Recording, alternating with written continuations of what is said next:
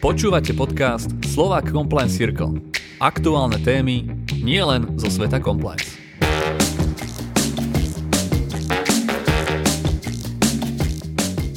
Dnešná téma Whistleblowing systém, praktické skúsenosti jedného z najväčších zamestnávateľov na Slovensku. Mojím dnešným hostom je Peter Bianchi, General Counsel, Head of Legal, Compliance and Risk Management spoločnosti Volkswagen Slovakia. Ahoj Peťo, vítam ťa v podcaste Slova Compliance Circle. Ahoj Martin.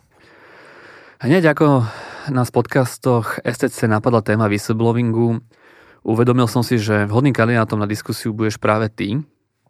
Pôsobíš u jedno z najväčších zamestnávateľov na Slovensku, ak nie naj, u najväčšieho zamestnávateľa, Volkswagen. A pokiaľ ide o praktické skúsenosti s touto témou, myslím si, že budeš mať určite čo v tejto téme povedať. Ďakujem za dôveru. tak na úvod by si asi mohol našim posluchačom povedať, aký je tvoj background a vlastne aké zodpovednosti v rámci koncernu Volkswagen na Slovensku ty zastupuješ? Jasné, veľmi rád. Ahojte. Um, dobrý deň. Takže ďakujem za aj uvedenie tej funkcie, to by úplne sedelo. Uh, k môjmu backgroundu, ja som vyštudovaný právnik, Um, študoval som v Čechách, v Brne a potom som začal v advokácii, z ktorej som relatívne skoro stihol preskočiť do toho sveta in-house uh, právnych oddelení, kde som v podstate uh, dodnes. No, začal som vo Volkswagene a v podstate dneska už budem, teraz neviem, teraz ma to zaskočilo možno, ale podľa mňa už 13. rok vo Volkswagene. A prešiel som si rôznymi pozíciami. Začal som samozrejme ako nejaký junior elev a vypracoval som sa vlastne na tú pozíciu, ktorú mám e, dnes. Zastávam teda pozíciu uh, riaditeľa právneho odboru, ale v podstate do minimálne z polovice sa venujem témam compliance. A risk managementu. Tak. Uh, whistleblowing nie je asi pre teba úplnou novinkou. V medzinárodných spoločnostiach, v koncernoch určite ako je Volkswagen, je to veľmi dlhodobo známa téma. Povedz nám trošku, ako funguje teda tento, táto ochrana oznamovateľov proti spoločenskej činnosti vo vašom koncerne, vo závode teda. Uh-huh. Um, no my sme začali s témou whistleblowing uh, v podstate um, veľmi skoro a ani nie úplne, myslím si, že skôr, než začala byť platná právna úprava pre whistleblowing na Slovensku, pretože koncern Volkswagen sa whistleblowingu venoval už mm, pochádzajúc v podstate z tej nemeckej právnej úpravy, čo bolo pár rokov, pár rokov predtým. A mm, koncern Volkswagen vlastne mal mm, veľkú skúsenosť v koncom 0. rokov s rôznymi, um, poviem, tak, poviem tak jednoducho, s nejakými kauzami, ktoré prichádzali z kanálov whistleblowerských a mm, začal si tým pádom mm, do veľkej miery uh, pripravovať pôdu na to, aby, aby, sa vedel, aby sa vedel obohatiť uh, z toho vyšetrovania a aby to nemali iba ako povinnú jazdu. Takže my sme v podstate prebrali e, nejaké koncernové pravidlá pre prešetrovanie podnetov a potom ako prišiel do platnosti náš zákon, e, transpozícia a, a európska legislatíva k tomu, tak už sme boli do istej miery na to trochu aj teda pripravení. Ten e, koncernový pohľad v podstate bol na začiatku tak veľmi neutrálny. Koncern mal koncern mal externých ombudsmanov, ktorí toto zastrešovali a dnes vlastne tento externý prístup alebo ten prístup toho, že uh, outsourcuješ do istej miery túto činnosť na externého, vlastne sa úplne otočil.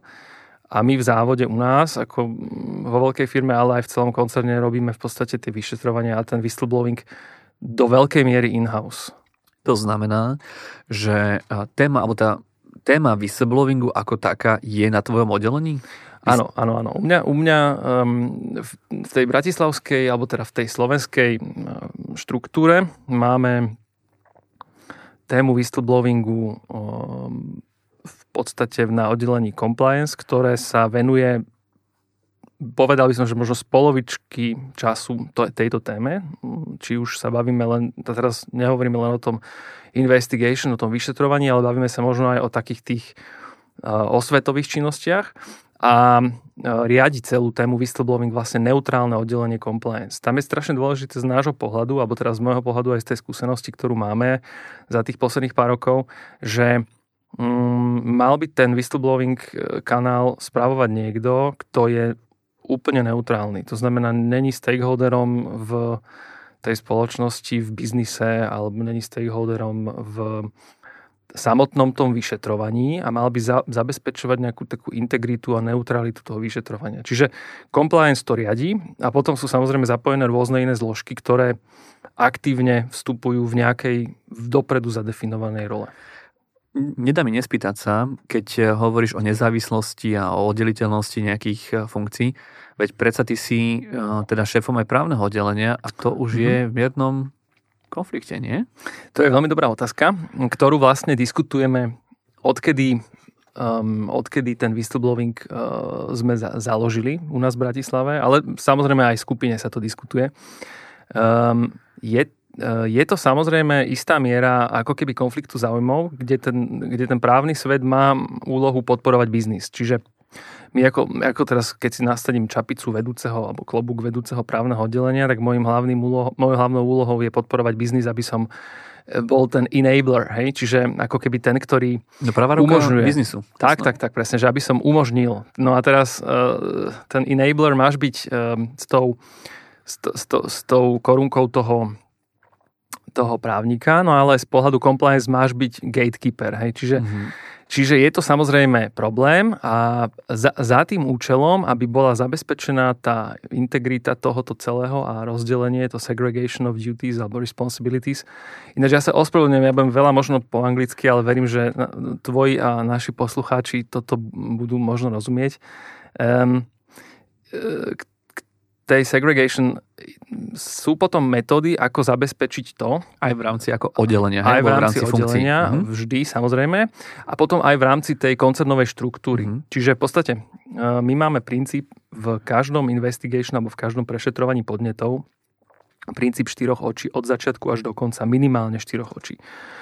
To znamená teraz ale, že v rámci ešte aj tej štruktúry compliance. Compliance e, ako útvar, ktorý je zodpovedný za správu toho kanálu uh, whistleblowerského, um, v podstate má v prvom rade zabezpečiť integritu toho samotného procesu a nemal by vstupovať úplne aktívne do rozhodovania toho, čo sa bude teda takto nemal by aktívne vstupovať do výkonu toho, čo sa rozhodlo. To znamená, mala by sa vždy stanoviť nejaká jednotka vyšetrovacia, ktorá má samostatný mandát a samostatne pracuje v rámci svojej kompetencie na prešetrení podnetu a potom v podstate pripraví správu pre Uh, asi management. Kom, áno, management, no, compliance officera v tomto mhm. prípade. Uh-huh. A on ju potom predkladá. Asi, a on ju, áno, a on potom informuje management. Uh-huh. Hej? Teraz ešte samozrejme špecifické je, my sme zažili ako, ako koncern, sme zažili uh, ten, uh, v rámci toho Dieselgate škandálu sme zažili relatívne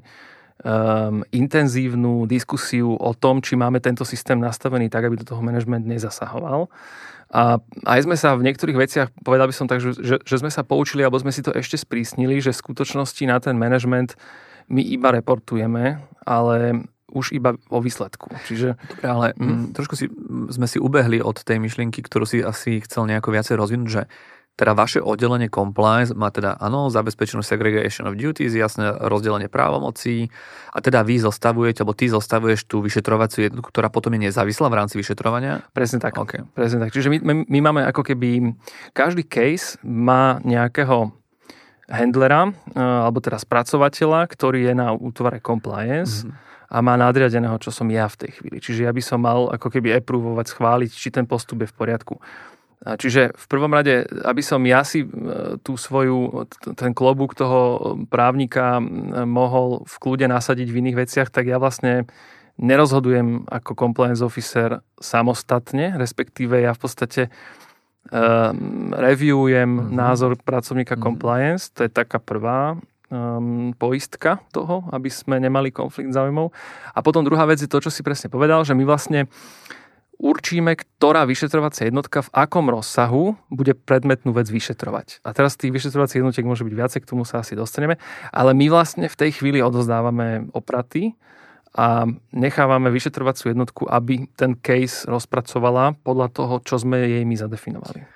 Skôr ako prejdeme k nástrojom vyšetrovania, skús ešte nám približiť, akými kanálmi sa môže whistleblower vlastne domáhať, podať podnet. Jasné. Závode. Hej, takže principiálne uh, tu platí pravidlo, čím viac, tým lepšie, um, pretože tých kanálov um, nikdy nie je dosť. Uh, v prvom rade je úplne kľúčová je otázka toho, aby ten, um, aby ten podnet mohol byť podaný aj uh, anonymne. To je úplne akože základná vec. My v skutočnosti v podstate spracúvame väčšinou anonymné podnety dneska už. A tie kanály sú rôzne. Takže prvý je e, nejaký elektronický, e-mailový, nejaký telefonický. Listom sme dostali podnety normálne v obálke, pekne oštemplované. A, takže toto je všetko možné lokálne. A potom samozrejme máme tie externé kanály, ktoré sú rovnako dôležité, lebo často sa stane, že mm, ten whistleblower nemá záujem alebo nemá dôveru v lokálnu organizáciu, povedzme ani v lokálnu organizáciu compliance, možno mňa ako compliance officera a on by mal mať možnosť sa obrátiť na niekoho, v koho on dôveru má. Čiže tam máme koncernové inštitúty, máme koncernový investigation office, na ktorý vlastne sa dá vždy obrátiť a potom máme aj tých externých ombudsmanov, cez ktorých mimochodom už ide úplne minimum podnetov, pretože pretože si myslím, že tú dôveru si postupne získavame. No a potom ešte taký posledný kanál je samozrejme cez nadriadeného. To znamená, že riadiaci pracovníci majú povinnosť e, s podnetmi nás oboznamovať. A to je taký ten posledný, ale veľmi častý tiež. Veľakrát sa stretávame s tým, že e, zamieňajú si ľudia nejakú protispoločenskú činnosť a vôbec to, čo je chránené tým systémom. Máte nastavené jasné pravidlá, čo spada do práve kompetencie toho vyšetrovania, že a aké prípady mm-hmm. case ide? Mm-hmm, jasné. Um, áno, a toto je relatívne um, také živé to je taká živá oblasť, pretože práve toto, na čo narážaš, je ten, ten scope toho, že čo môžeme vyšetrovať a čo nie, kde sa jedná proti spoločenskú činnosť a kde sa nejedná. Toto podlieha relatívne akože častým zmenám.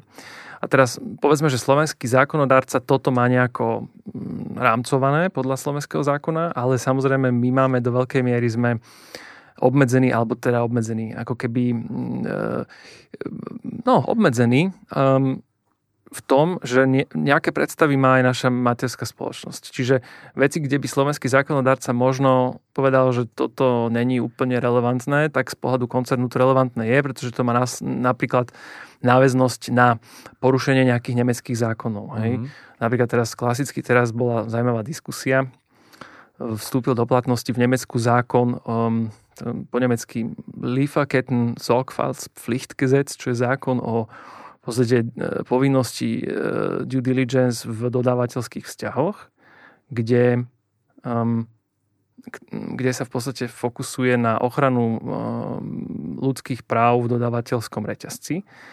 A z tejto právnej úpravy vyplývajú povinnosti aj pre cerské spoločnosti mm-hmm. alebo povedzme dodávateľské spoločnosti.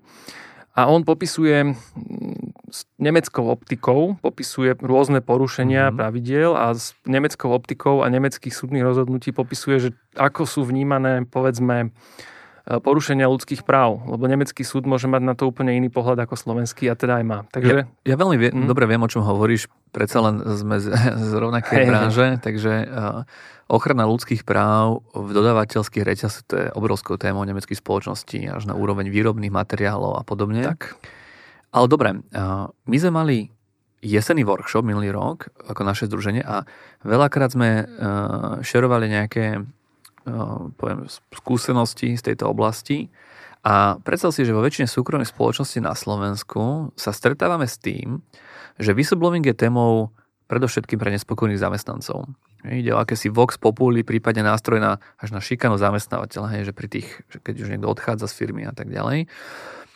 Ak sa však niekto rozhodne nejaký zamestnanec vlastne poukázať na konkrétne zlyhania či prehrešky, vtedy sa častokrát postupuje mimo whistleblowing systém a dotknuté strany sa snažia vec častokrát nejakým spôsobom ututlať.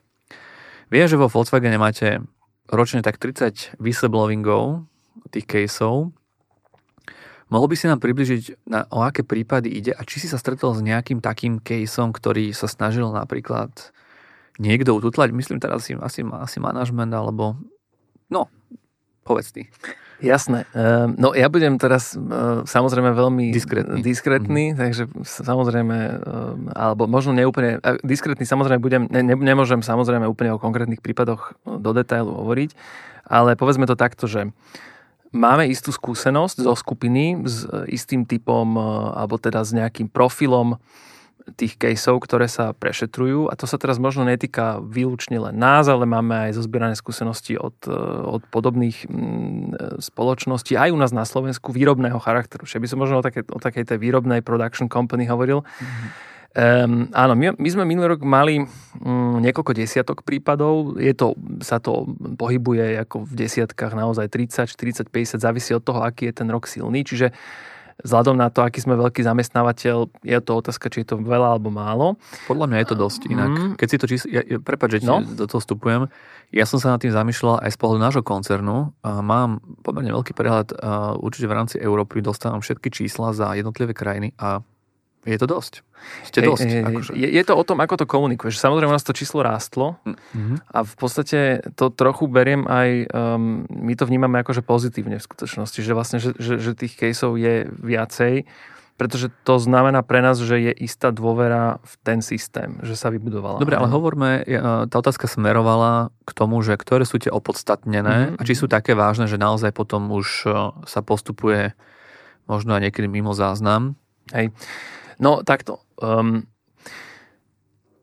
štatisticky sa to úplne vyhodnotiť nedá, lebo za tie roky nemáme, skáče to, každý rok je to inak, ale dalo by sa povedať, že tých závažných prípadov je veľká menšina. To je možno, že v jednotkách až v desiatkách mm-hmm. percent. Mm-hmm. A tie závažné prípady sú väčšinou v skutočnosti, a nie len u nás, teraz tak celkovo z pohľadu e, veľkých produkčných spoločností, kde sme si my robili nejaké prehľady, sa bavíme o takých tých klasických fraud prípadoch často, ktoré v podstate sú fraud, e, zamestnanec dodávateľ, alebo niekto sa korumpuje, napríklad, alebo napríklad, vybavím áno, dodávateľ áno, a tak ďalej. Áno, áno. Také, také tie, to, čo si predstavujeme, to, čo si predstavujeme o, ako keby tie klasické korupčné prípady, tak tieto korupčné schémy v štátnej správe alebo verejnej mm-hmm, správe mm-hmm. sú samozrejme v tých súkromných spoločnostiach a tieto prípady sú vždy závažné. Mm, hej? Čiže že tých je málo, ale, ale uh, tieto prípady sú uh, práve veľa energie sa im potom samozrejme venuje. No a väčšina prípadov sú drobné porušenia často, alebo porušenia menej závažné, ktoré ale majú veľký dopad možno na konkrétneho zamestnanca. Pretože zamestnanci, samozrejme, ty si na začiatku v tej otázke tam formuloval, že, že, že teda sa, možno, že tí niektorí zamestnanci, či, to, či sa to nezneužíva ten systém a že či to ako keby ten systém e, je používaný na to, na čo má byť, no tak samozrejme, že je využívaný aj e, so zlým úmyslom, aj hmm. také prípady sme mali. A tie prípady, kde, ten, um, kde sa preukáže ten zlý úmysel, potom majú dopad aj na toho zamestnanca, ktorý ten systém zneužil. Myslím si, myslím si že o tomto pohovoriť trošku môžeme, že koho sa dotýka ten whistleblowing najčastejšie? Blue collar, white mm-hmm. collar? Akože kde smerujú tie najčastejšie tie podnety? Um, ja si myslím, že štatisticky ke, keď to prepočítame na počty zamestnancov white collar a blue collar, tak si myslím, že viacej sa to týka white collar. Čiže, čiže um, úradníci majú majú väčšiu fantáziu a možno aj väčšiu vôľu, um, ale myslím si, že aj väčšie možnosti. Že ten blue collar worker, ten v podstate má limitované možnosti, ako môže nejakým spôsobom urobiť niečo, čo by bolo predmetom takéhoto šetrenia. Ale sú samozrejme prípady, práve také tie mobbingy, mm-hmm um, nejaká diskriminácia a proste takéto veci sú samozrejme aj v tej, v tej výrobnej oblasti. Ale teraz keby som to mal akože pomerať, myslím si, že tí white collar uh, cases je určite viacej.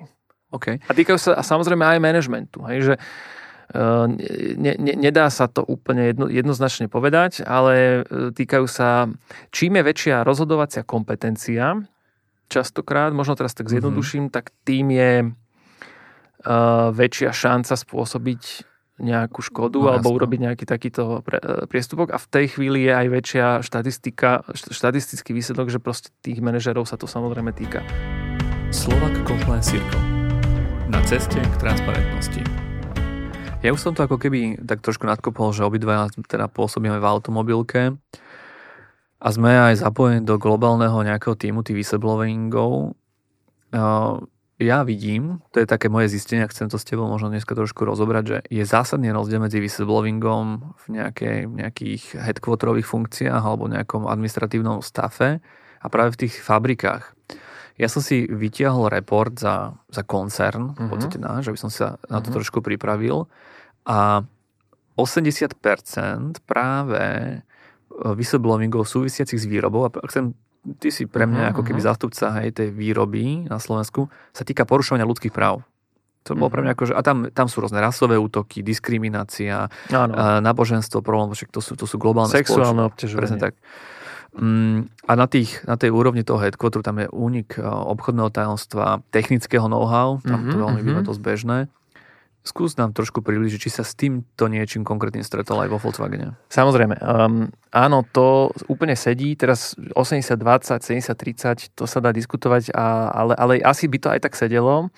Uh, v tej výrobnej sfére sú presne tie veci, ktoré si pomenoval najčastejšie. Um, pre nás netvrdím, že sú menej zaujímavé, ale sú opakujúce sa. Že v podstate sú to veci, ktoré s ktorými sa stretávame pravidelne a sú to podobné delikty, hej, že, že bavíme sa potom aj s podobnými sankciami, väčšinou končia a je to relatívne pracovne právne potom aj mhm. jednoduché. Um, ale aj vo výrobnej spoločnosti sa stretne človek, um, závisí samozrejme, aký má ten rizikový profil tá spoločnosť, aké má kompetencie, ale samozrejme, že stretávame sa s tými white collar frauds uh, a to je oveľa zaujímavejšie aj na to šetrenie, lebo je to často sofistikovanejšie, je to oveľa mm, zložitejšie na to prísť, ale ten whistleblower väčšinou je niekto, ktorý je e, zúčastnený buď, alebo teda bude to stakeholder toho, mm-hmm. alebo to často býva niekto, ktorý bol poškodený. poškodený. Mm-hmm. A v tej chvíli tá suma tých informácií je oveľa kvalitnejšia. Cítim z tvojho, e, z tvojho prejavu, že tá tá výroba tí blue collars, že tamto asi väčšinou viete nejako, nejakým napomenutím vyriešiť, nejakým možno nejakým monitoringom HR, mm-hmm. že mhm. asi tam sa nič iné, predpokladám, že to sú také medziludské vzťahy, hej? Tam sú tie problémy, áno, áno, hej? áno, áno. To, sú, to sú prevažne e, otázky medziludských vzťahov, ale tak je to napríklad aj otázky odmeňovania, diskriminácie. Dnes mm-hmm. máme veľa zamestnancov z tretich krajín, ktoré, ktorí e, môžu byť diskriminovaní kvôli pôvodu, kvôli a teraz tá diskriminácia môže byť rôzna. Hej, môže to byť e, ten, ten vedúci zamestnanec, môže diskriminovať niekoho, pretože má problém e, s jeho pôvodom alebo s jeho neviem, sexuálnou orientáciou. Čiže toto sú bežné veci. Ale je to taká HR téma viac, že tí HRisti dnes sú veľmi schopní vyriešiť tieto veci aj samostatne. A čo im odozdáte potom tú agendu na doriešenie? Áno, áno, áno. Väčšinou to je tak, že my zadokumentujeme, tá vyšetrovacia jednotka, ktorá bola poverená vyšetriť, musí spísať o tom protokol, protokol a ten sa potom posunie na nejaké doriešenie. A väčšinou práve tie HR útvary sú natoľko kompetentné, že tieto veci vedia veľmi dobre a elegantne vyriešiť. E, ale teda, e, ako náhle to ide cez whistleblowing, tak tam nie je žiadneho úniku. Čiže v podstate mm, to si aj mnoho tých zamestnancov uvedomuje, hlavne aj tých, tých blue collars. A keďže my to aj komunikujeme aktívne, tieto prípady, takže si to uvedomujú, že v podstate tam je tá koncovka nejaká a tým pádom mm, to, čo si naznačoval na začiatku, že či sa dá ako keby z toho tak nejak vyťahnuť von a takto nejak ututlať. Ako náhle to ide cez whistleblower systém, tá integrita toho systému je úplne 100% dôležitá, aby no, zostala. Čiže sa to musí dotiahnuť. Moja otázka nesmerovala voči e, ututlávaniu na blue collars. Tam sa dostaneme na white collars. Tam, tam, tam, tam, sa ťa trošku spýtam. Ale ešte keď som pri, pri tej výrobe a pri tých pracovníkoch, ktorí sú priamo vo, v produkcii, uh, tam nezohráva nejakú, nejakú rolu napríklad odbory? Vás sú veľmi akože aktívne odbory. Samozrejme, ehm, my máme ako zastupcovia zamestnancov celkovo z pohľadu teraz slovenského práva, ako majú svoju funkciu, ktorá je nezastupiteľná zo zákonníka práce, ale není úplne prepojená na ten, není úplne prepojená na ten ehm, whistleblower systém tou zákonnou úpravou. Takže my, my sme ehm, ako koncern Volkswagen, že extrémne v tomto smere povedal by som taký, že, že, že, že striecný voči zástupcom zamestnancov. Na, u nás to vyplýva z nejakých medzinárodných dohovorov a aj interných dokumentov koncernu, kde vlastne teraz takéto spolurozhodovanie odborovej organizácie alebo toho, tej, tej, tej rady v týchto veciach tiež do istej miery je. Hej. Pra, praktická otázka, mm. akože nebýva to takým zvykom, to som sa tiež s tým stretol, že po, podá sa whistleblowing, uh, niekto teda podá ten podnet a zároveň informuje odbory, aby sa uistil, že teda sa áno, áno, to je, to, áno, to je dobrý, to je, to je, to je dobrý, uh, dobrý podnet, uh, to, to je presne tak. A odbory to potom samozrejme aj nám prepošľú väčšinou ďalej, čiže my ako keby máme 100% mm, istotu, že dôležité by sa nič nestratilo. Ale potom zase tí odborári hrajú rolu pri tom prerokovaní mm, nejakej sankcie. Takže keď už tam máme skončenie pracovného pomeru, prerokovanie musí vždy byť, alebo ak je to aj nejaká, nejaké napomenutie, tak, tak ten, to spolurozhodovanie do istej miery tej odborovej organizácie tam vždy je. Takže áno, máš pravdu, hej, že oni v tom hrajú rolu, ale zase sa bavíme najmä k tým blue collar, lebo, lebo členovia odborov sú častokrát blue, collar, blue collars. Dobre, poďme teda k tým iným prípadom, k to, možno tej white collar záležitosti, teda toho vyššieho, teda toho administratívneho stafu až poťažmo mm-hmm. manažmentu. Poďme hovoriť o prípadoch, ktoré končia možno až trestným oznámením. Ako sa postupuje v takomto prípade? Mm-hmm. Alebo ako postupujete vy v takomto prípade? Mm-hmm. No tak my máme, teraz budem taký, že, že tú štruktúru, lebo to je dôležité, to si treba uvedomiť, uh, že my sme samozrejme veľmi štrukturovaný, tak nemecky štrukturovaný, takže máme ten, máme ten compliance office, ktorý riadi tie, ten, ten, ten, ten prípad, a ako sa v podstate uzavrie a odovzdávam ho až potom, ako ho uzavrie a vyšetrí, tak ho odovzdá príslušným útvarom na nejaké doriešenie. Čiže z pohľadu pracovného práva sme sa bavili, to ide na HR a HRisti vedia, čo s tým majú robiť. Ak sa to týka, ak sa to týka manažmentu, tak to potom ide priamo na, na, na HR e, board membra, ktorý je vlastne, by mal byť v tomto spolupráci teda aj so zapojením koncernu. Zase tam je ten princíp štyroch očí, že nerozhoduje to nikto u nás lokálne sám, tie sankcie. Do istej miery je tam aj tá kontrola z tej centrály. No a ak sa to týka povedzme nejakých trestnoprávnych dos- aspektov, tak um, postupujeme to bezpečnosti a bezpečnosť je povinná potom sa tým caseom zaoberať z pohľadu do riešenia. Len povedzme, že toto je typické oddelenie v závodoch, že je tam oddelenie bezpečnosti, mm-hmm. security, ktoré má na starosti práve takéto. Presne, presne. Security a teraz uh, to je fyzická bezpečnosť, mm-hmm. čiže teraz uh, to sú podľa to sú teda uh, kolegovia, ktorí sa sú tí prví partneri pre OČTK. Takže my v podstate toto odovzdávame e, na doriešenie im, ale zase oni nám sú povinní potom podať správu, ako to doriešili. Takže vlastne my až my ten, ten, tú kauzu vlastne uzavrieme u nás až vtedy, keď, keď vlastne od prijatia po ukončenie bolo až teda skončené nejakým personálnym následkom, respektíve aj trestnoprávnym akože, ukončením. Takže vlastne to trestné oznámenie podáva to oddelenie security, hej? Áno, áno. A áno, oni to áno. ešte potom prehodnocujú, že či to je... Uh, možné podať, alebo či podajú, či nepodajú, či oni sú, akože keď my mali postupovať podľa zákona, tak podať musia, hej? Áno, ak je tam trestný čin, čin tak, tak, tak musia, takže mm-hmm. z pravidla si myslím, že toto um, je povinnosť, takže v podstate tie, tie e, trestné konania sa iniciujú. A teraz zaujímavé je to možno v prípadoch, kedy v rámci prešetrovania podnetu už prichádza k indíciám, že bol spáchaný trestný čin. Takže v tej chvíli sa môže napríklad stať, že tá vyšetrovacia jednotka sa musí už do nejakej miery mm, koordinovať spolu aj s orgánmi činnými v trestnom konaní. A to je veľmi zaujímavé, lebo v tej chvíli do toho vstupuje teda vyšetrovateľ alebo do toho mm, vstupuje prokurátor, ktorý má svoje záujmy mm-hmm. a tie záujmy mm, nemusia byť úplne totožné so záujmami zamestnávateľa. Pretože zamestnávateľ okrem tých trestnoprávnych aspektov, ktoré má rovnaké, tam máme záujmy s tými očeteka úplne rovnaké, máme ešte aj záujmy um, pre ochranu majetku, to znamená, aby neprišlo k ďalšej škode, pokiaľ povedzme sa prešetruje niečo, čo v tej chvíli ešte nie je úplne jasné, ale je spôsobovaná povedzme nejakou fraud činnosťou nejaká škoda. Čiže toto musíme my brať do, mm, ako, ako keby jeden do z aspektov do mhm. úvahy. Ano.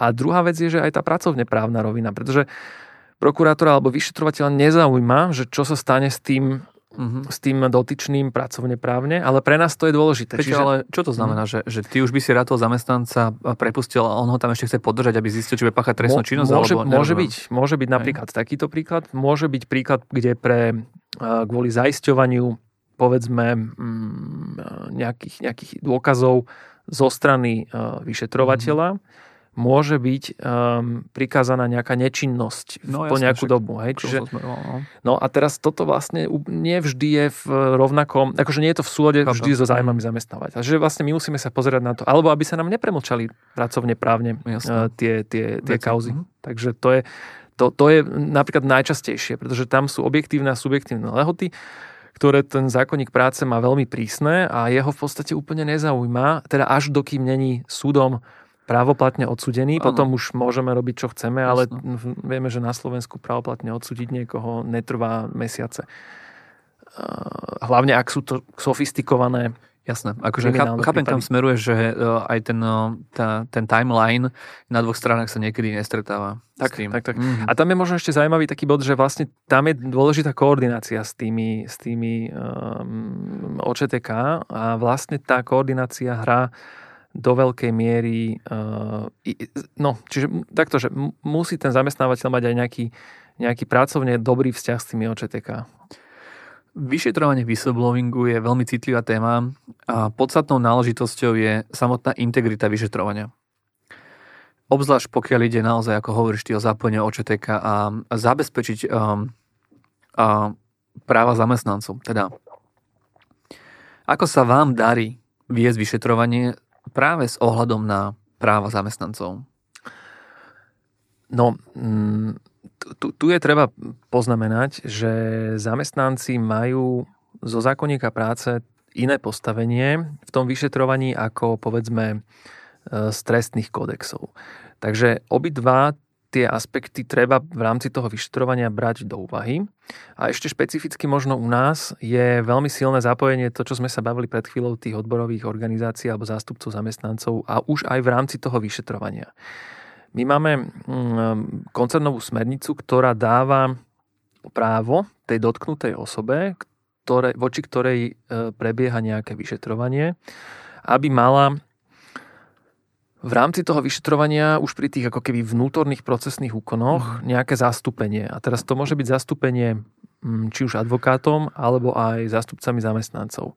Samozrejme, to je nad rámec toho, čo hovoria naše zákony, mm-hmm. ale mm, je to vec, ktorú, ktorá vyplýva z toho, z tej spolurozhodovacej tradície tých nemeckých firiem. Čiže trochu nám to samozrejme komplikuje situáciu, ale... Počkej, ale mm-hmm. to je zaujímavé to je nárok, ktorý má, každý má ten nárok byť zastúpený mm-hmm.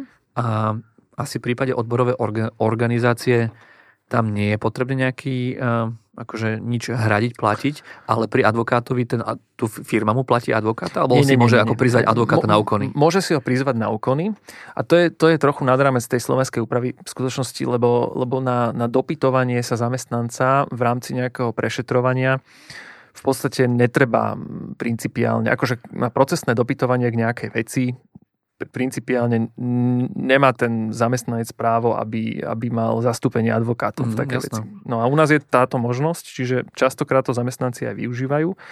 A my potom musíme mať veľmi precízne zadokumentovanú tú, ako keby tú formálnu stránku toho celého, aby nám práve toto potom nebolo v, vyčítané v konaní, či už v tom pracovne právnom, lebo u nás to vyplýva z interných predpisov. No dobre, však, ale toto je vyslovene... Ja, ja si myslel, že ty povieš, že my v koncerne, tým, že nie sme OČTK, tak striktne dodržujeme zákonník práce. Toto mm-hmm. je mhm. nad rámec, táto, toto právo. Je. Takto, uh, mať advokáta môže mať kedykoľvek, že? Ja v hoci kedy môžem si uh, zavolať advokáta, aby, aby ma zastupoval nejakým, poviem príklad. Nie je to typické v pracovnoprávnych vzťahoch, ale toto je nad rámec pracovnoprávnych vzťahov predsa. Je, je toto je nad. Um, ako v rámci nejakého dopočutia, v rámci pracovne právnej um, diskusie, predstav si, že by prišiel interný audit, taký klasický útvar, ktorý majú v podstate všetky spoločnosti väčšie, tak interný audit sa ťa bude niečo dopytovať a tvoja povinnosť uh, zo zákonníka práce je poskytnúť súčinnosť tomu zamestnávateľovi a dať mu tieto informácie. Ano. A nikde nevyplýva pre teba právo, že môžeš si na tento úkon do, do prizvať, prizvať a, a advokáta. A teraz, že akože kedy, že oni ti to oznámia a teraz treba sa dostať cez bránu, predstav si, že ja Volkswagen chápem, Ja som advokát, idem, idem za, za týmto. Áno, áno, áno. Tak kartičku máte, nemáte, no tak nejdete. Dobre, takže chápem tomu tak, že vy to máte smernici, to mm-hmm. znamená, že ten vyšetrovací tým asi poučí o právach zamestnanca v rámci vyšetrovania. Tak, tak, dá tak. mu tu možnosť zvoliť zástupcu. Áno, áno, áno. No dobre, um, tak, to je, tak to je teda dobrý prvok na ochranu integrity zamestnancov, sa mi páči. Je a teraz poviem zase uh, z pohľadu zamestnávateľa je to veľká komplikácia. No jasné. No dobre, ale hm, keď už teda to vyšetrovanie prebieha a poviem príklad, že neviem asi koľko priemerne trvá to vyšetrovanie u vás, ale uh, dojde k napríklad um, k zisteniu, že nie je dôvod na podanie trestného oznámenia a teda nenaplnilo to možno nejaké skutkové, skutkovú podstatu toho, uh-huh. tej kvázi protispoločenskej činnosti, ktorú vy tam možno sledujete. A niekto zneužije informáciu, že voči tomu alebo inému zamestnancovi alebo manažerovi bolo takéto nejaké vyšetrovanie vedené a zneužije to v nejakom nejakých pracovných vzťahoch. Napríklad nebude povýšený kvôli tomu, alebo krátenie odmeny, alebo na nejakom um, um, hodnotení zamestnancov sa to proste spomenie. Ako tak, má, máš, takéto, máš takúto skúsenosť? Um, vieš čo, nemám a poviem prečo. Mm, my máme my sme spolu s tým whistleblower systémom u nás zaviedli extrémne prísnu uh, takú smernicu o HR compliance, kde vlastne z pohľadu odmeňovania, sankcionovania mm, a akýchkoľvek takých tých pracovne právnych úkonov voči zamestnancom sa musí veľmi striktne postupovať v súlade s touto smernicou. A v podstate tí vedúci zamestnanci, aj keby sa dozvedeli o tom, že voči niekomu je nejaké šetrenie, tak ako keby nemôžu eh, nemajú kompetenciu toto nejakým spôsobom zneužiť. No ale samozrejme zneužiť sa to hypoteticky vždycky dá, tak tam potom je samozrejme, eh, má ten zamestnávateľ, alebo my konkrétne máme eh, nejaké mechanizmy, aby sme tomu zamedzili a to sú najmä mechanizmy toho zneužitia alebo sankcionovania zneužitia. To znamená, um, každý, kto, dokým je uzatvorené vyšetrovanie, tak je vlastne tá zásada indubio pro reo, ktorá tam platí a, a, a nemôže ani ten nadriadený zamestnanec v prvom rade ani by nemal byť úplne o tom informovaný, čiže zase druhá zásada, ktorá hovorí, že vlastne need to know princíp, čiže úplne minimum ľudí by malo byť, e, a to je podľa mňa niečo, čo je dôležité pre všetkých, čím menej ľudí vie o vyšetrovaní, tým je to lepšie. To je jasné, ale z mojej skúsenosti uh-huh. sa stalo to, že sme dokonca vyšetrovali únik týchto informácií, ktorý bol potom o, zámerne využitý voči osobe, ktorá bola označená v tomto podnete. My máme dokonca v koncerne aj sankciu za, um, za zneužívanie tohto systému na ohrozovanie reputačného rizika zamestnanca. Hej? Uh-huh, to máme aj my, áno. No, a, to je, a to je a funguje vám to?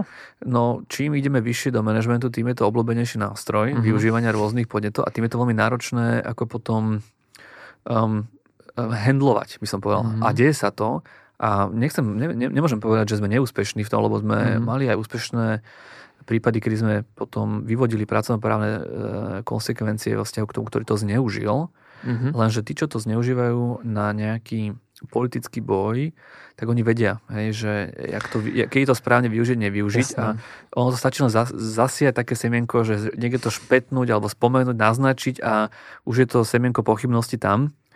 Aké máš to ty s tým skúsenosť? Áno, e, vieš čo, vravím, v Bratislave sme, myslím si, že takýto vysokoprofilový case nemali, kde by toto bolo zneužité, ale, ale samozrejme v koncerne také casey boli a čo sa podľa mňa osvedčilo, bolo to, že čím sa ide vyššie, tým sa v podstate tá investigation uh, odoberá tým lokálnym jednotkám a vlastne sa to dáva potom vyslovene, že keď, keď sa budeme povedzme o členoch predstavenstva, mm-hmm. tak pre, pri vyšetrovanie protispoločenskej činnosti členov predstavenstva automaticky nastupujú útvary, ktoré sú na to určené. Hej? A majú zase tu, majú ako keby zabezpečenú tú integritu toho, majú zabezpečiť integritu vyšetrovania, že vlastne reportujú tomu. To sú nejaké, glob, na nejaké to sú, globálne. Áno, áno, áno. Ináč u nás je to vlastne ešte jeden bod k tomuto je zaujímavý, že e, pri e, porušeniach manažmentu u nás automaticky to vyšetrovanie spolu s nami vedie koncernová e, vyšetrovacia jednotka.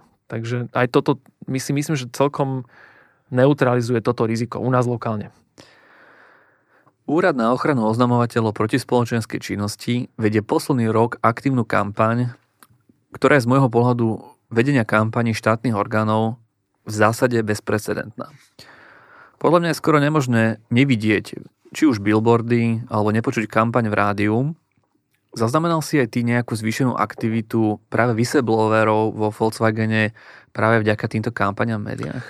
Um, ja, ja tú kampaň sledujem, je mi veľmi sympatická a mám radosť z tej kampane, ale poviem úprimne, že nevidel som, že by nám to zväčšilo uh, tie čísla alebo že by to niekam posunulo. Ale je to možno dané tým, že my sme takú kampaň robili asi dva alebo tri roky intenzívne predtým. Takže že už je to také akože pokosené celá tá tráva u nás. A keď hovoríme teda o úrade na ochranu oznamovateľov, po tom, čo už je obsadený ten úrad plnohodnotne a je, je funkčný, uh-huh. vy ste nejako v kontakte e, s nimi? Spolupracujete na nejakých uh-huh. prípadoch? Uh-huh. My sme s nimi v kontakte samozrejme a sú prípady, kde konzultujeme, sú prípady, kde sme spolu nejaké témy riešili, ale uh, teraz budem taký nekritický, že tá, ten robustnosť toho nášho systému je taká vysoká, že v podstate ten úrad ehm, ne, ne, ne, zamestnanci sa neobrátia na ten úrad a skôr a, a, a obrátia sa na ten systém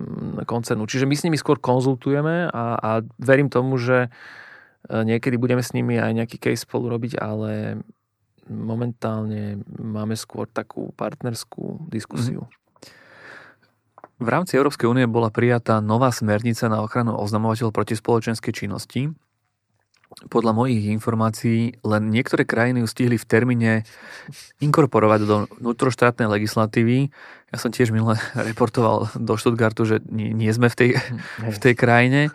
A neviem, či vieš, ale ten samotný legislatívny proces nie je úplne v rukách úradu. Ano, Taký ano, fun fact hej, o, o, tejto, o tejto legislatíve. Bohužiaľ viem, hej. No. A ako sa vy vlastne v koncerne pripravujete na túto novú smernicu, alebo mení sa niečo? Hej, vieš čo, my sme, my tým, že máme vlastne s koncernom Service Level Agreement na poskytovanie služieb v rámci tých e, investigations, takých tých závažnejších prípadov, tak e, v podstate na základe toho Service Level Agreementu my už sme sa museli pred pol rokom sme v podstate upravovali už našu smernicu, lebo v Nemecku to vlastne je a tam to funguje, takže my sme našu smernicu už na ten, na, na ten nemecký, alebo zase ten európsky štandard, aj keď není ešte inkorporovaná tak, alebo transponovaná, u nás, tak my už sme ako keby tú našu smernicu a tie naše procesy na to nastavili. A je tam nejaká zmena z tvojho pohľadu? Ja som to nejak akože... Akože z pohľadu teraz toho, čo my sme menili, minimálna. minimálna. Akože podľa mňa to není niečo, čo by sme... My sme mali ten náš zákon mimochodom neúplne že zlý. Hej? Že, že on, ten, ten slovenský zákon bol ďalej ako niektoré zákony európskych krajín, ktoré potom museli dobehnúť. Teraz nás zase mnohí predbehli tou, tou, tou transpozíciou. Neviem, či vieš, ale ten zákon inak nemá skoro vôbec nič spoločné s nejakou prvou verziou smernice na ochranu oznamovateľov. Hey, hey, to je nejaký e, z nejakého OECD guideline, to vyšlo, alebo teda neviem, teraz to nepamätám presne, ale to je nejaký dosť mm-hmm. taký, že vlastný počin. Áno, áno, áno. Aj sme sa s, úrad, s úradom o tom bavili a Bola to, je, je, to taká, je, je to, je to, má to takú že zaujímavú históriu a však to si pozveš potom. Úrad. Úrad sa ti porozpráva určite. Dobre, um, keď už teda uh, hovoríme o úrade, tak um, ty si teda nebol minulý rok v tých, na tom našom workshope, ktorý je teda... V Boniciach. Boniciach. A bol tam teda samozrejme teda aj zastupcovia úradu, keďže téma bola whistleblowing, Došli tam konkrétne traja zástupcovia vrátane predsedničky a spoločne sme diskutovali na tému whistleblowingu. Je to akýsi role model vo verejnej správe, myslím toto, hej, že to sa moc tak často nedieje. Je podľa teba tento prístup eh, zo strany verejnej správy vo vzťahu k súkromnému sektoru správny, že teda budú, sú, sú, sú našim partnerom v diskusii a teda aktívne uh, uh, hovoria áno takýmto aktivitám. Uh-huh. Vieš, ja veľmi vítam vlastne tú aktivitu úradu, um, že ide smerom k tej verejnej správe s otvorenou náručou a... Súkromnej správe. Pa, pardon. Súkromným sektorom. Ale áno, takto, že no, no vlastne, že, že diskutuje s nami ako so súkromným sektorom, ale že vlastne fokusuje sa aj na tú verejnú správu a má záujem z tých diskusí, ktoré my sme mali s úradom a s pani predsedničkou, že má naozaj taký akože podľa mňa úprimný záujem uh, prebrať to dobre z toho súkromného a dať to do toho verejného sektoru. A teraz tam naražame na to, že verejný sektor proste nemá vybudované tie compliance management systémy a jednoducho potreboval by to, ale neviem si to celkom dobre predstaviť, ak, ako by bolo ťažké získať na toto mandát, aby sa to proste muselo diať. Veď to sme diskutovali my mm-hmm. aj v minulosti v rámci združenia. A myslím, že to je trochu aj naša taká, akože možno úloha im s tým pomáhať a však e, verím tomu, že aj nejak pomôžeme, ale tá iniciatíva úradu baviť sa so súkromným sektorom je chválihodná a vlastne to je jediná správna cesta. Takže ja im držím palce a verím tomu, že sa im podarí presvedčiť tam u kolegov vo verejnom sektore, aby naozaj s tým niečo aktívne robili. Ďakujem ti veľmi pekne za dnešnú diskusiu. Mojím dnešným hostom bol Peter Bianchi, General Counsel, Head of Legal Compliance and Risk Management v spoločnosti Volkswagen Slovakia. Ďakujem ti ešte raz a pekné popoludne. Ďakujem pekne za pozvanie.